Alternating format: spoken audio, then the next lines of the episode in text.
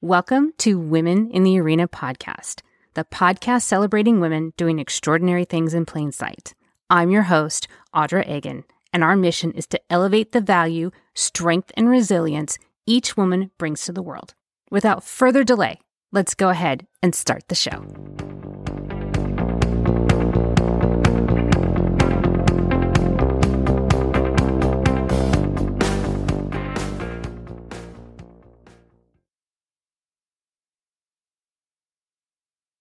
Welcome in, everyone. This is Audra Egan, and this is the Women in the Arena podcast. I wanted to jump on here really quick and say thank you. I want to thank you for your support and your encouragement. I'm working really hard every single week to bring you meaningful conversations that will inspire you, encourage you, and unite us all as women in the arena doing extraordinary things and plain sight. Let's go ahead and start the show.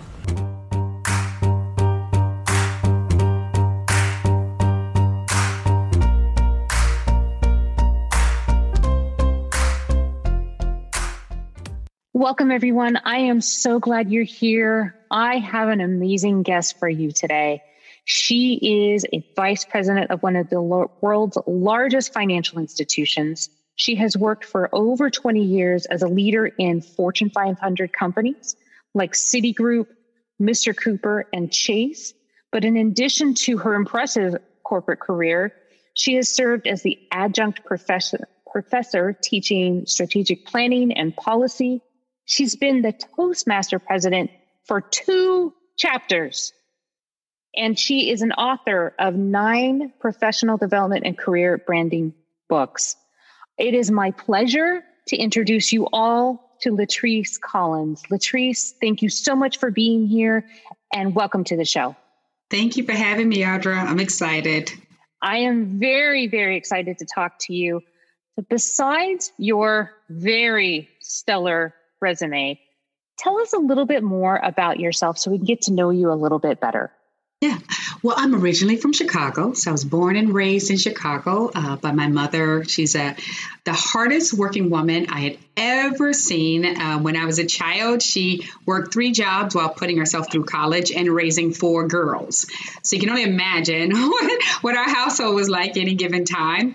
Um, and so from there, I, I loved being in Chicago and, you know, meeting so many different people. And then um, I went through my bachelor's degrees in, in Chicago, and then from there, I moved to Texas, where I am now. When we had um, a family crisis occur my, with my sister's husband getting sick, and I said I, I want to move and be where I can help, and so I came to Texas, and um, we um, we grew even more as a family. It ended up my entire family moved to Texas after that. So now all my sisters and my mom live here uh, in Texas. With we're all we're all within ten minutes of each other. So so excited to, about that. And um, it's from my move to Texas where I ended up getting into the financial institutions and um, with the Fortune 500 companies. I started off in healthcare and then I switched over into finance. Really big, kind of a big difference. But man, what an eye opener to understanding different components of this world and different components of corporate America.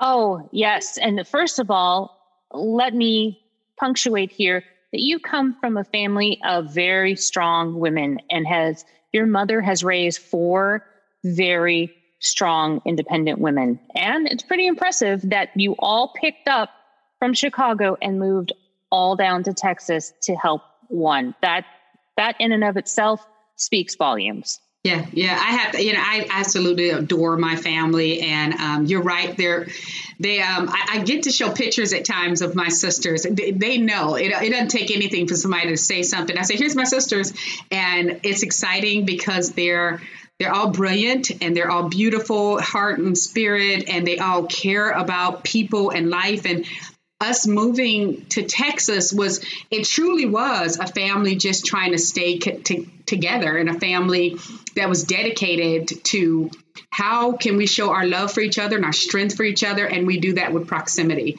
and my last sister moved um, i went through uh, cancer a few years back and my last sister, I never forget, she showed up on a holiday one day and she like kissed my forehead and she was like, hi. And I was like, Mitra. And, and, and after that, that's my nickname for her. And I, I think within a year or so later, she had was selling. She was like, "I'm out. I'm sell, I'm selling, and I'm coming to Chicago to uh, Texas." So she lives literally. She literally lives about three minutes away from me. So uh, my strength, my strength is literally, you know, God in my family. That that is a pretty powerful strength. And you and I have talked before, and we talked about personal strength, and we've talked about your story. And you had mentioned earlier in your introduction about you becoming into corporate America and how it started in healthcare and then went into banking and finance. But what we want to talk about today is your journey in becoming visible so, first, before we talk about what that journey was like, would you explain to everybody what becoming visible is? Yeah, absolutely. Um, so, I realized early on that um, I wasn't being seen by people I wanted to be seen by. So, any one of us knows what it's like to be in a room and no one sees you. And sometimes that's a boardroom, sometimes that is, you know, just in your office or uh, just at some, any location. And you realize I'm not seen, I'm not valued, um, I am not a person that they want to promote, advocate for, or to move forward. And um, I started learning way before I got to Chicago. I started really starting to see how people saw me differently than I saw myself. And even though I was making efforts, the efforts I knew of from my from you know my uh, my experience, I was making strong efforts to be this person and to grow to be that person that they hire or they promote or or they went to for conversations. Even though I was making those efforts, I was realizing that one, that I was invisible. So two things. One, that started the that started the fire into trying to identify how do I help people see me. And then later in my career, um, it, I, I was blossoming and so forth, but I started seeing other people who worked really hard and they were really smart, but they could never get promoted. And I started noticing a pattern of that, trying to figure out what is it that's happening with people that you can hear them, and it's and it's all walks of life. But you can hear them and you can hear them talking, and they just can't figure out how to break through. And I and I'll tell people any given time, if I hear a couple patterns, I realize they don't see you. You have to you have to identify how can you change that dynamic and become seen and seen in a positive way. So it's those kind of experiences that really help me say, how do I help people to be able to be seen for the value that they bring to the table. Well, I want to talk about your journey of becoming seen or becoming visible. But what I want to emphasize here is that I have felt invisible. I have felt that I have been bringing my best self, but still not being seen for my value. But I've also seen people around me being in that same situation that they have been bringing them best best selves as they saw it that they were putting forth so much effort but still not seen for their true value which is why I wanted to have this conversation because I think it's going to resonate with a lot of people uh, in your journey of becoming visible it started with a really interesting event will you walk us through what what happened when you realized I, I need to I need to elevate my game? Yeah, yeah. I remember um, early on, I was, you know, either early 20s or teens, and I was looking for a job, and I was told this particular company is hiring um, downtown in Chicago. And I got in the elevator, and you know, I had put my best foot forward. I'm telling you, I had a suit on, tried to come, have my hair done right, and I'm um, on the elevator trying to get up to this top floor where HR is to um, interview for this position. And so I asked the ladies who were in the elevator with me, they don't know me, but there was two ladies in elevators with me. And I asked them, was HR on a certain floor, 19th floor or something? And they looked at me and they so clearly, they looked at me and they looked down at me and they kind of snuffed me off and they said, Yeah. But then right after that, they started smirking about me. So I'm, now you, you know the size of an elevator, so it's not like they're they're trying to be quiet really about it.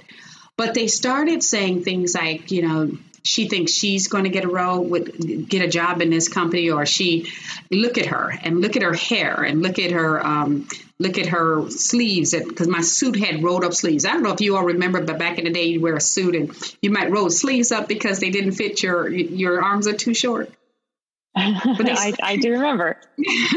But they started down this path of they were just really really ridiculing me while I was on this elevator. I mean, to the point where I felt so incredibly small.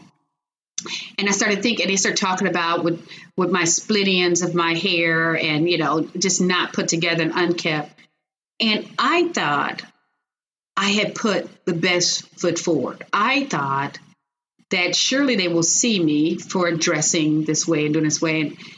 But it really crushed me to you know to have people saying this and they were totally together they were totally refined and to have them talk down and so openly belittle me that it it, it shook me to the core of trying to find a job and feeling like I was inept and not um, and not um, valuable enough to even apply. I, I think that that was first of all that must have been, as you explained, a crushing experience but in that moment you had two choices. Yeah. You you could have allowed it to crush you and your story ended there. Mm-hmm. or you could use that as fuel to propel you forward. And that yes, is exactly what you chose to do. Yeah what, I, you know, what did you do to do that? You didn't yeah it's a it's amazing what you can do when you don't have a choice yeah, yeah, exactly. So now understand. So I I had to take a step back and say, oh my gosh. And at first I was crushed. You know, at first I was, and and, and think about it too. I'm a teenager. I, I am I am in my young, early, late either 19 to 21. So I'm young and I'm impressionable. And I and but I remember going home and uh, besides being crushed, I had to stop and ask myself, is there any truth to what they said? So, you know, some things were their opinion and it was just mean spirited, but you know, maybe I shouldn't use foam rollers. I mean, so it, just, was, it, was, it was one of those things that all of a sudden I said, you know, you could do better with your hair, or you could do better with these certain things. So that was one of my first steps in saying, take what's t- listen to listen to the message, take what you need to take, remove all the rest, right? And then later, just a couple years later, I was in college and I was at, uh, I'm not going to say my college, but I was in college and um, I had, I was not a good writer early in my career. I mean, early in my life, I was just, just the worst grammar. I just really was. I didn't know it at the time. But I, I submitted a paper and one of my professors gave me a D minus and he wrote on my paper that I would be a failure in life. But knowing you, you'll still try. Oh my gosh. I, I, never told you that story, sorry, but I yeah. saw that. Oh my gosh. I cried. I went home. My mother, and I mean, I showed her the paper with the D minus and what he said. And, you know, my mama, she was protective bear. She, she wanted to go to that university. And I'm like, no, I'll figure it out. And so, um, it was hard to figure out because I, I, I, didn't understand what was wrong. He was saying, you don't have a flow, you don't have this, you don't have that. And I didn't understand what flow really was. So I was like, I don't get flow. And he was so busy yelling at me about it. I'm like, I'm just trying to get what you're saying. Well, I had to take a step back again and say, okay, learn flow. How do you do that? Building outlines, this and that. So I started learning about how to write with flow. And then I started learning about how to, you know, taking more classes on on making sure it was written grammatically correct and things like that and it just kept building. So from there, you know, I, I, ended up doing exceptionally well in college, but it was just because I, I just was so determined, you know, to regardless to what they said, how do I move forward? And you know, and that that message kind of kept going. I was told by one in one of my uh, careers, um, I was a high-ranking corporate person, and I didn't two two things was happening in my career. One thing is I moved into another kind of industry. So that was different. I moved to another part of the country. That was different.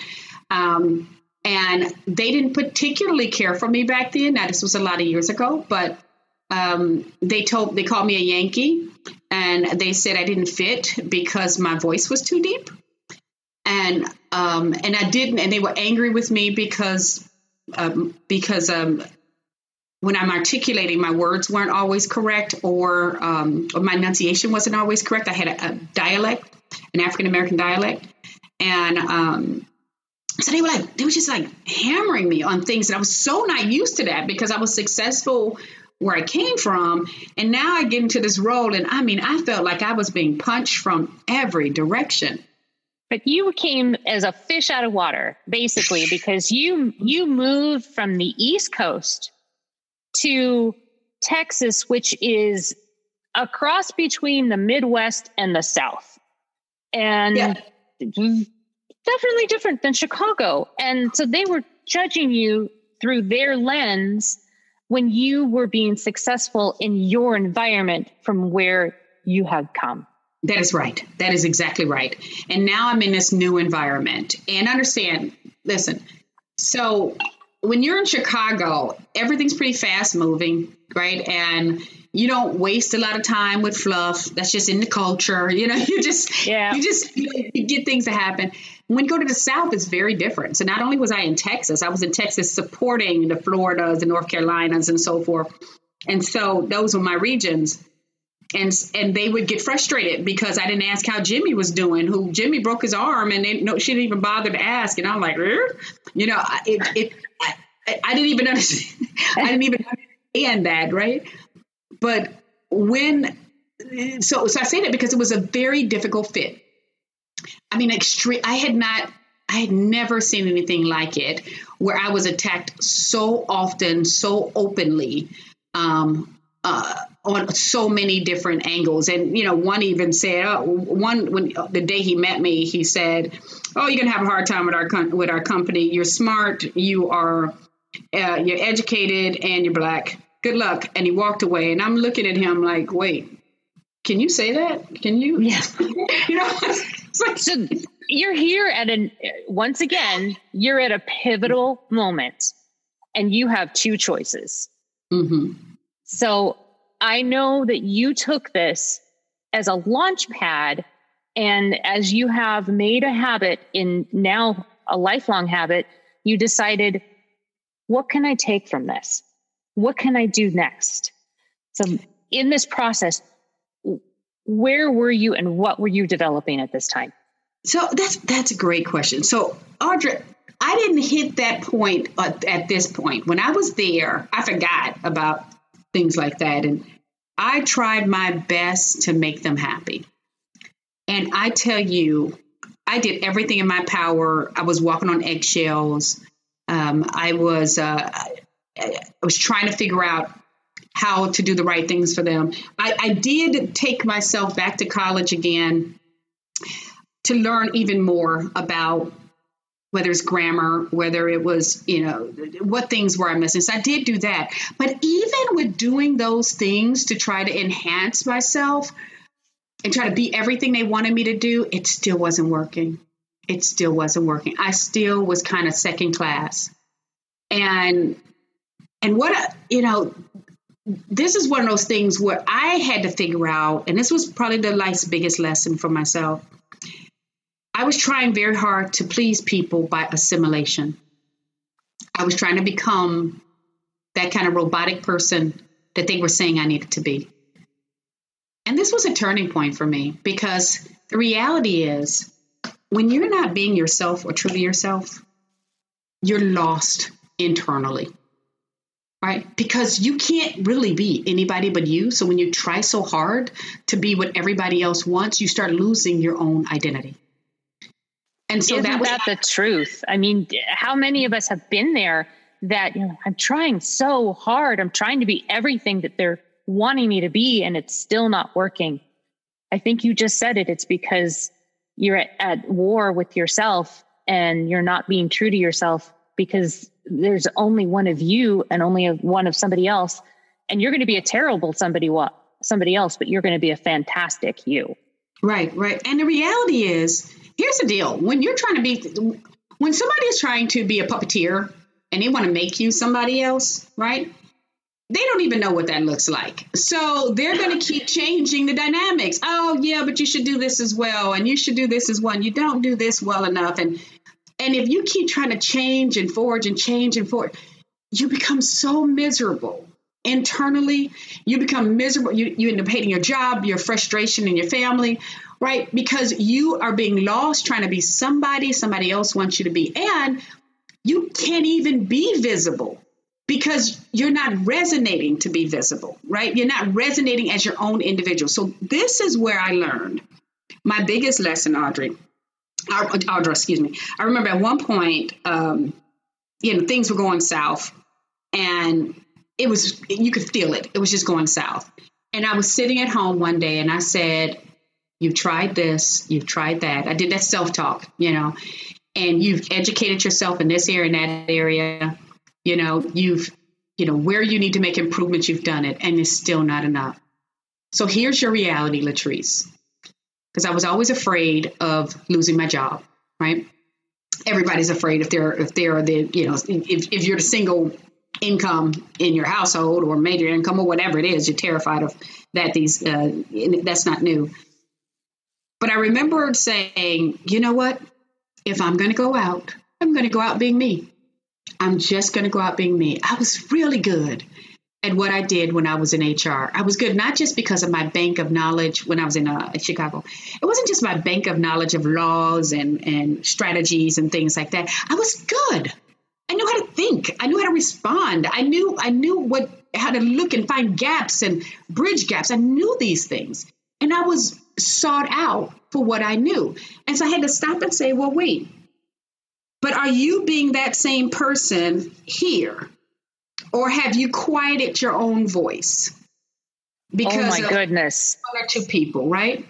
Wow, you had that, and you had to really keep go deep inside and to find that because you were tearing yourself inside out. I was, I was, I was. You know, and so and then I realized, I mean, understand, I thought that for various reasons. I'm not invited to the meetings. I can't necessarily go to the certain floors. I mean, it's just all these things where nobody sees me. I'm, I'm the equal to 10 people around me, but no, I'm not, I'm not seen. Right. And, and the reality to me, to me is people, people rarely value what they don't see. They just rarely, if they don't see true. if they don't see, and so if they don't see me, they can't value you. You see what I'm saying? So yeah. So this is the point when I had to finally say, you know what? Hey, Latrice, just be you then. Be you. Now this doesn't mean I get to come in and go crazy. But it does mean I get to just be authentic to be authentic to Latrice. Enhance me where I need to be enhanced, but be authentic to myself. So I started doing that. I started coming into the office. I started, you know, I would speak now, I would speak more to people and so forth, but I was a little more direct because that's me. Um, and I was, you know, I was clear on my points. I did, I did my work. I was excellent at the work I did. And so from there, I'm like, you know what? Be you and be strong on you. Now, whoa, one other point. I've got to tell you the story. So sorry. Give me a second. and that was, I remember at one point I was responsible for the Black History Month program. Um, I was one of the co-chairs uh, of this of setting up these events, and we were able to invite the highest ranking African American to our event. And so we're all excited because getting this man to show up as CIO of this company to show up, whoo, that was huge. And so he gets up, and we have a packed, packed room, hundreds of people. I'm all proud. And he got on the microphone and he said, in Black History Month, mind you, he said, and he was African American. He says, um, you know, I don't look at myself every day and say, "Hey, I'm a black man." I don't shave and say, "I'm a black man." I, he said, I don't, "I don't see, I don't look at myself that way." Did that hush the whole room? Oh yes! Oh my gosh! Wait, it hushed the room. I, I'm, I'm in the back, like, what has happened? I'm, I'm clutching my pearls. I'm like, oh my gosh! Who what is I- he doing? What is he doing? what has just happened? Right. Who did I invite to speak? And I was so floored because at first I was hearing that as he was not uh, enveloping his true self, right? And then he said, Here's what I did. I start, he said, I focus every day on how to bring excellence to the table. I focus on everything that comes through my hands are, are, are, are a, a, level that people know it doesn't get better than this. He said, because when you bring excellence to a table, people start not seeing your differences, but they see you and the value you're bringing to help them with their bottom line. That's it right there. That's it right mm-hmm. there. It, that was a game changer. That is, that should be a game changer for everybody. Yeah. That yeah. they don't see yourself as what you look like, your your physical presence, your your gender, what have you, but what are you bringing to as a value to your organization, to your to your firm, to what have you, and are you bringing excellence? Yes, yes. Listen to me, Audra. I mean, what a that, pivotal moment. Woo! It was it was a woo because remember before that I had been thinking through. Okay, they said he did enhance some things. Is there truth to it? Yep, there's truth. But it wasn't about bringing excellence. You know what I'm saying? It was just about yes, do you need to enhance in some areas? I tell you this when I heard that, it became a different level game changer. So now I'm in this role you know, like I said, I'm still they, they want me you know, assimilation is being pushed, and I know I'm bringing, I know how to bring excellence now. Listen, I I just said, okay, here we are. The bottom line is, if if they're gonna if they're gonna move me out of this organization, they need to move Latrice out not the puppet of who I have, you know, of what they're people trying to make me. It's not about assimilation. It is about bringing excellence, and that's what I'm bringing. So I start so my conversations just started changing. I started changing, right? And so, you know, I would when I would speak to leaders, my confidence just sounded different because I knew what I was talking about, right? And so, you know, now I can, you know, look at this page, do this and that. Nope, you're not going to get that information. Let me tell you why. I mean, it was just boom. I I just brought it. And not in an arrogant way, it's important to say. I was never condescending to anyone. It was always just very I have this, I hear you. I could I could listen to leaders and say, "Hey, John, if I'm hearing you correctly, this is what the pain point is that you're dealing with." And so this is what you're needing help with. Yes, because they want to hear that you heard them, right? When I started being able to say, "Hey, listen, I'm thinking I'm hearing what you're saying. Is this the issue? That's the issue." Can we can I can I make some recommendations? Can we consider these certain things? To the point when now leaders are asking for me to come to meetings. They want me to show up. And I remember one of my bosses uh, said, um, he said, who was, he used to ride me like crazy. And he said, he said, so yeah, things are different because people are asking in meetings. I said, uh huh. And he says, so what changed? He was so proud because he was thinking it was him, this man who did everything he could. of course he did. You know, the guy who crushes you all the time, the guy who yells at you in front of people, you know, that guy. Oh, yeah. So we we all have met that guy. Every yes. single one of us has met that guy.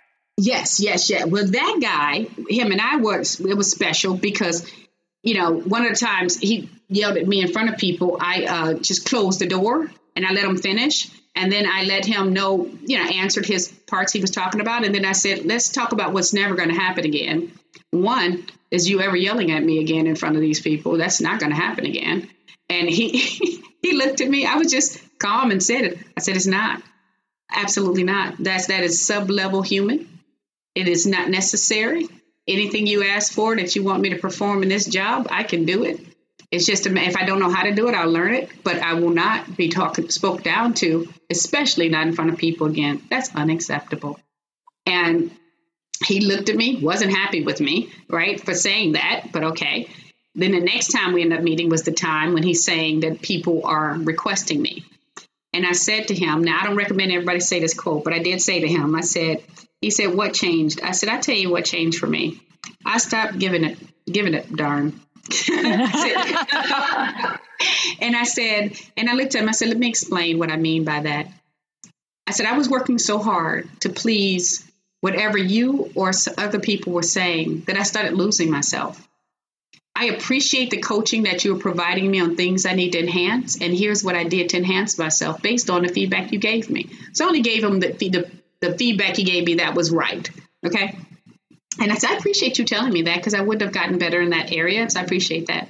Well, like or you said in the beginning, is you took what you needed and yeah. left the rest. Yes, yes, yes. And, and then and, I, eh, yeah, and they're sorry, asking for you. They're asking for you because you saw them when you were explaining to me that they're asking for you. What mm-hmm. you had said before that is that you acknowledged them and yes. you saw them first. Yes. And then therefore you could bring value so they could see you.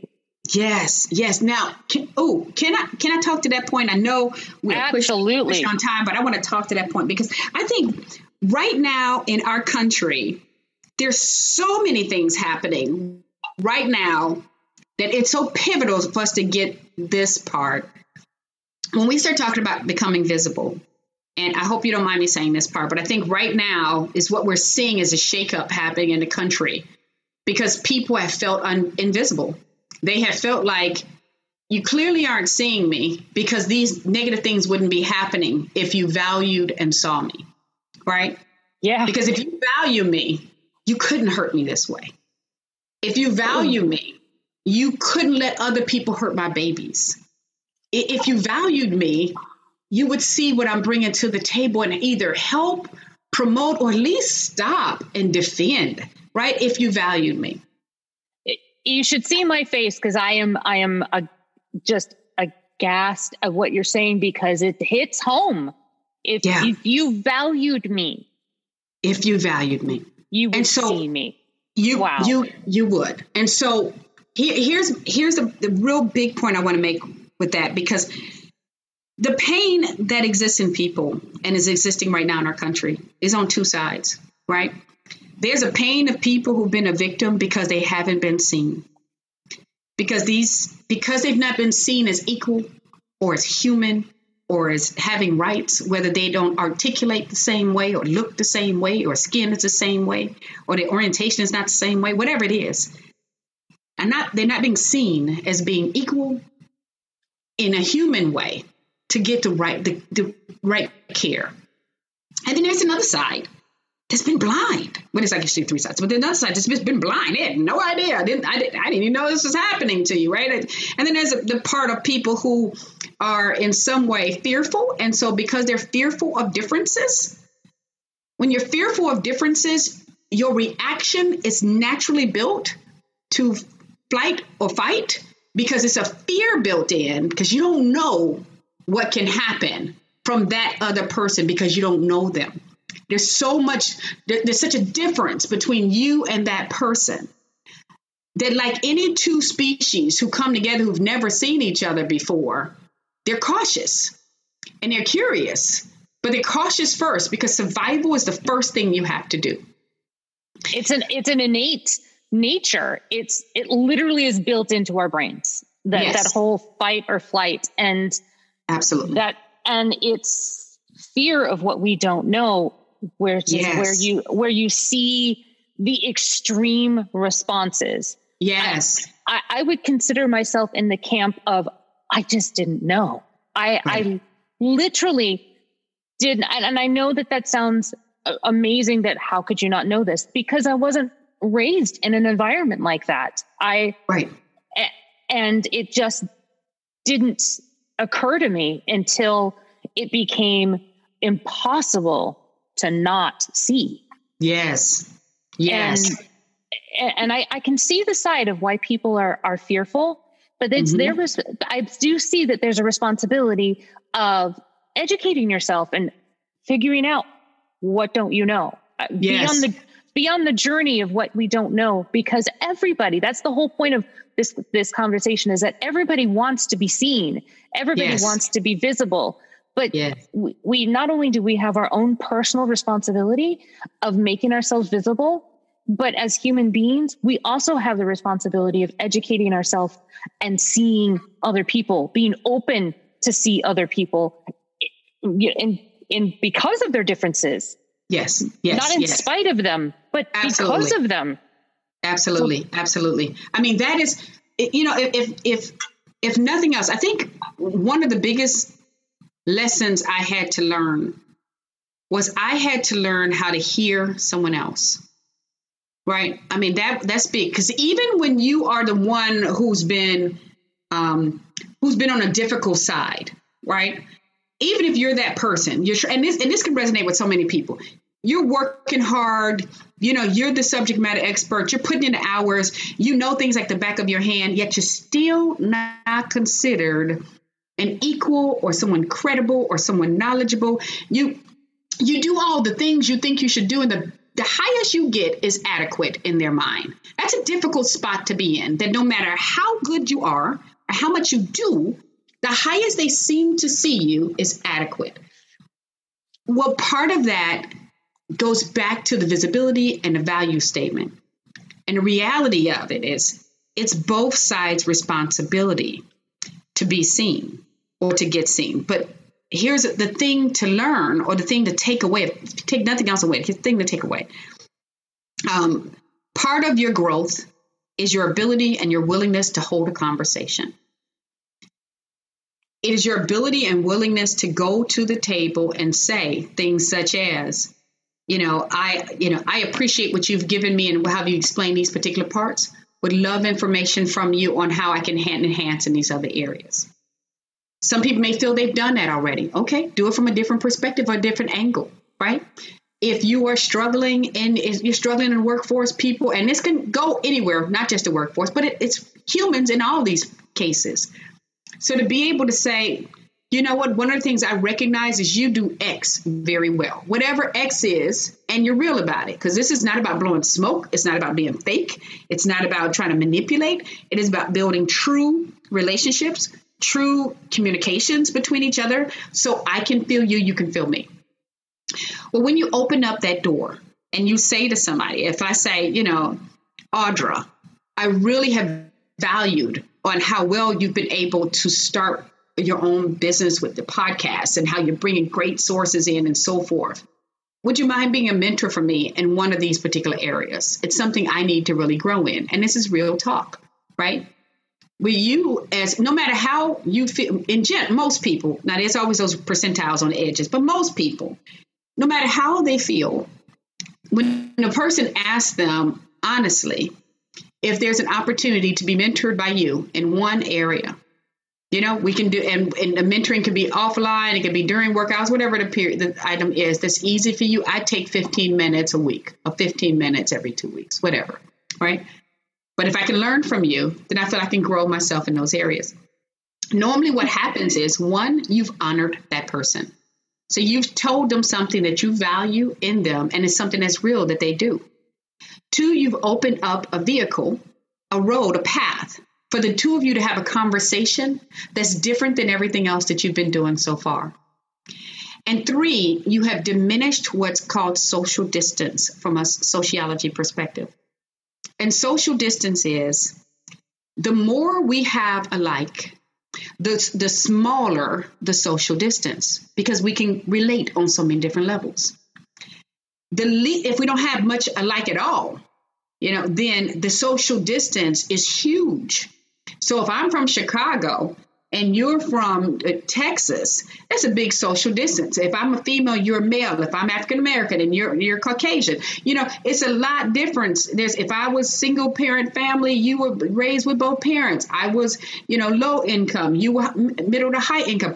All those social differences creates this huge huge void that's a big that creates this big social distance between us to the point a person may not even know how to communicate with me or vice versa.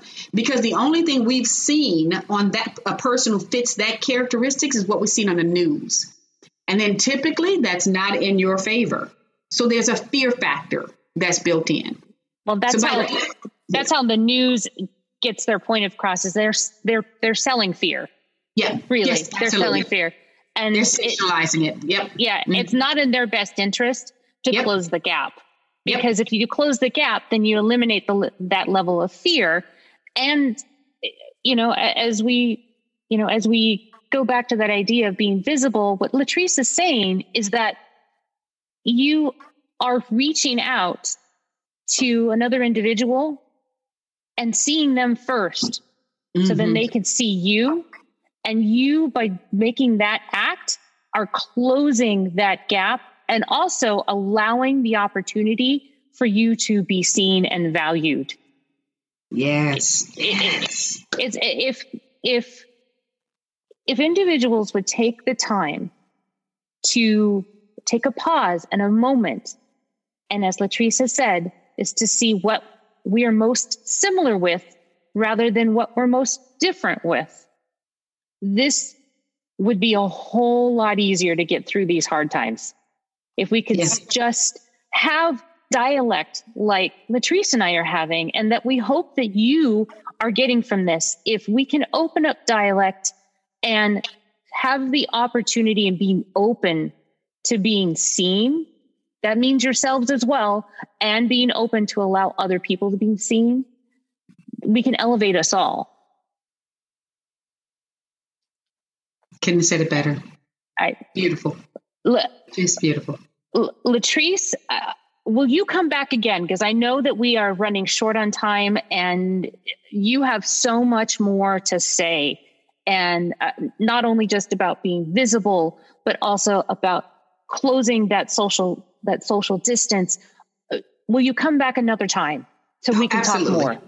Absolutely. I, I, I, I think we would, this. I think we would all love it because um, we need more of this. We need more dialogue. We need more open dialogue, and we need a dialogue where we all feel safe in yes. order to do this and ask questions. Ask the awkward questions, ask the difficult questions. This is safe. If everybody, anybody has questions, please send them to me and I will filter them to Latrice. And I know she has no problem in answering these at all. So so I'm speaking for you, but I know your heart. Um, um, yes, yes, I'm smiling. No, you can't see me back. yes, I, I, I, would, I would love to. And uh, I, and let me just say, I just so appreciate that you had the foresight and the vision to create this vehicle because it feels good, it feels right. I've enjoyed every moment of it, but I also know that your listeners they get to hear what you're bringing to the table, and it's it's all designed to see how do we heal and grow right? And this is fantastic. I, I think it's going to be just powerful. I can't wait to hear all your other shows too. I've been listening, I've been following you, and I think it's just a beautiful thing that you do. Well, thank you. Thank you. Because my mission is to inspire, encourage, and just spread positivity. And it starts with women and let's spread it to everywhere else. Um, but Latrice, before I let you go, you know I ask everybody the same three questions, and I am very curious as to what your responses are going to be. Uh, I know they're going to be intriguing. So, so first off, what are you currently reading? Um, so I am rereading that. This is going to be wrong. I am. I'm reading two things. One, I'm rereading Indigo, and that's just a historical romance novel that I just love by Beverly Jenkins. So I'm reading that. But then I'm also reading the Book of Enoch. So I just thought I would read one of those uh, kind of Dead Sea Scrolls books and learn even more about um, uh, Christian history. So excited about both of those. Those are those are both good. Really good. Um, totally different. oh, you know what? You got to exercise both sides of your brain. If you're going to open it up, open it all up. Right, right, um, right. so the second question is, what are you currently learning? Oh wow! So uh, two things. One, I am, if nothing else, I am learning the strength of being still, and okay. um, and being and and not and this may sound crazy, but I am normally a person who operates 24 7. And so now I am learning, especially with COVID, I am learning how to be still and be peaceful and be healthy. And that has been just from really focusing on that. I've actually lost almost 20 pounds. just, oh, just, wow. I know, right? it's, it's been great that I have, um, and it's just literally stopping, stopping all the rushing, stopping the running, and just slowing it down, just taking that time to stop and learn how to enjoy the moment and how to take care of me even better. So it's it's been great. That's a great lesson. Everybody take note because I think that's a lesson that if anything can be learned from COVID, it's taking better care of you. Yeah. So the last question is what's next for you?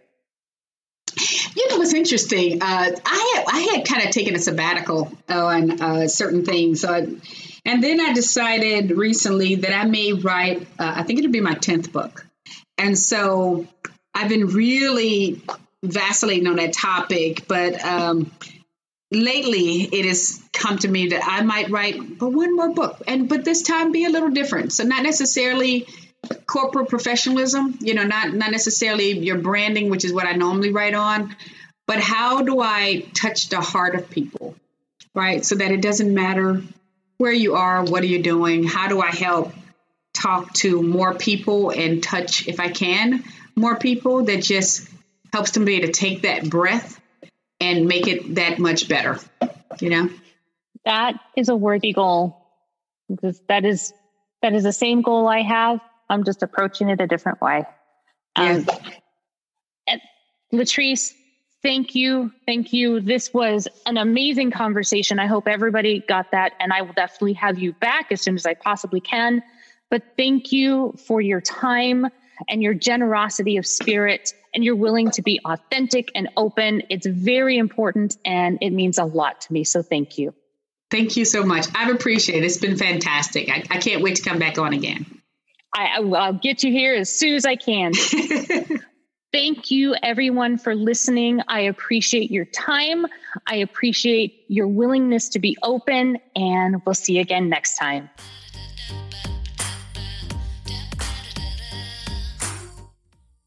That's our show. Before I let you go, I have some business that I need to get to. First, I want to thank my guest. I am continually awed at your generosity of spirit and your, the vulnerability that you continue to bring to our conversations. To you, my audience, you are incredible. Thank you for growing with me, and I hope that I continue to exceed your expectations. And to my team that helps me pull this off every single week. To our composer, Star Diva, who is amazingly talented. To Alan Bruckner, our graphic designer. Thank you for taking my crazy ideas and giving it life. To Savannah Boster, our social media manager, you do this so much better than I ever could. And last, but certainly not least, our producer, my number one son, Gavin Agan. Thank you for supporting your mom with her dream. I couldn't do this without you, kid. Please follow us on our socials at Facebook, LinkedIn, and Instagram at arena underscore women. See you next week.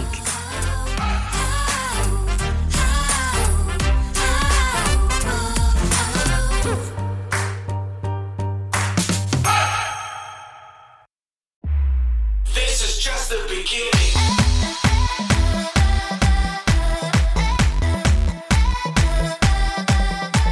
That's our show. I am so grateful for each and every one of you and your unwavering support and your continued belief in this movement that has become much bigger than me, much bigger than just a podcast. It has become this forward momentum that we are all doing together. If you are ready, or you know somebody that is, that is ready to tell your story and share your value with the world, please connect with me. You can reach me at audra at womeninthearena.net. I am so honored and thankful that you will share your story with me, and I'll make sure that it is well taken care of. I will never stop thanking each and every one of you, and I cannot wait to talk to you again next week as we share another woman's story and we celebrate her doing extraordinary things in plain sight. We'll see you next time.